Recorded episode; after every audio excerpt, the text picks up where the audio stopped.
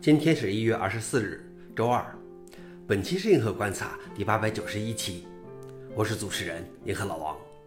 今天的观察如下：第一条，推特修改开发者协议，明确禁止第三方客户端。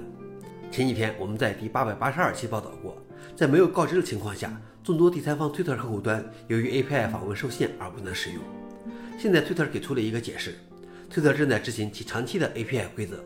这可能导致一些应用程序无法工作。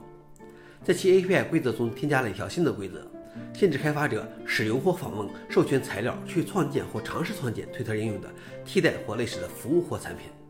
这意味着推特明确禁止了开发者开发第三方客户端。消息来源：Register。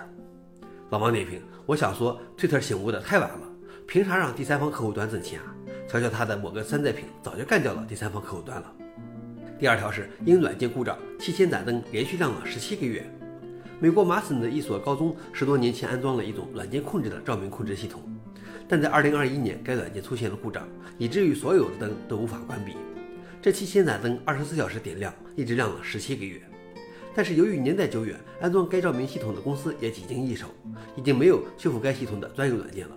而更换整个照明系统需要替换大量硬件，一时也无法开展。消息来源：阿斯泰克尼考。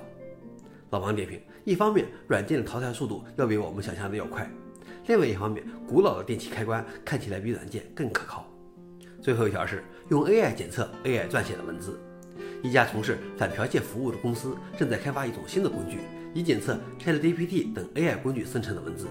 他们发现 AI 写作中有明显的模式，人类并不倾向于在高概率的地方持续使用高概率的词，但 GPT-3 会这样做。他们的检测器基于与 GPT-3 相同的架构，并将其描述为 GPT-3 的微型版本。它所做的是与 GPT-3 阅读语言相同的方式阅读语言，但它不是吐出更多的语言，而是显示一篇文章中似乎有多少是 AI 写的。他们认为该工具可以保护学术诚信。消息来源：Register。老王点评：AI 的进步我们只能顺应而无法逆转。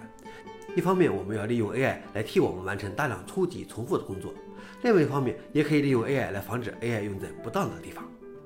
好了，以上就是今天的硬核观察。想了解视频的详情，请访问随附链接。谢谢大家，我们明天见。